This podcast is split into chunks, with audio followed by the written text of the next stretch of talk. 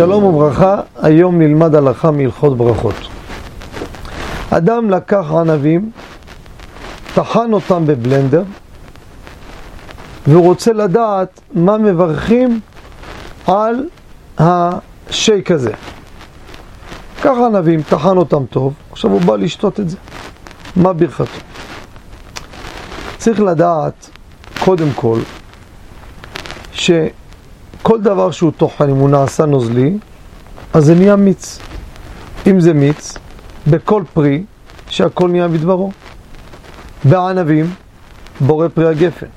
אבל, אם אדם לא משך את הענבים מהיין, יש שם כל מיני חתיכות של הענבים, יש שם חצנים, כל מה שיש, הוא לא הוציא אותם, אז זה לא בורא פרי הגפן. זה יכול להיות שהכל נהיה בדברו.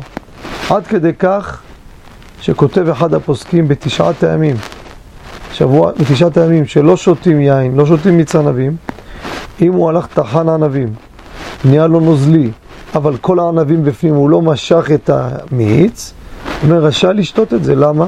זה שהכל נהיה בדברו. וממילא, לפי כל מה שאמרנו, הלכה למעשה. אם התערובת הזאת היא סמיכה, אז אם זה סמיך, אז זה בורא פרי העץ. אם זה נוזלי, אז אם הענבים נמצאים בתוך המשקה, הוא לא סינן את זה, לא הוציא את זה, אז יהיה ברכתו כמו כל פרי שהכל נהיה בדברו, זה מיץ. אבל אם הוא הפריד, המיץ הזה נהיה ברכתו בורא פרי הגפן. זה הלכה למעשה בחילוק תלוי איך הוא עשה את זה בבלנדר. תודה רבה וכל טוב.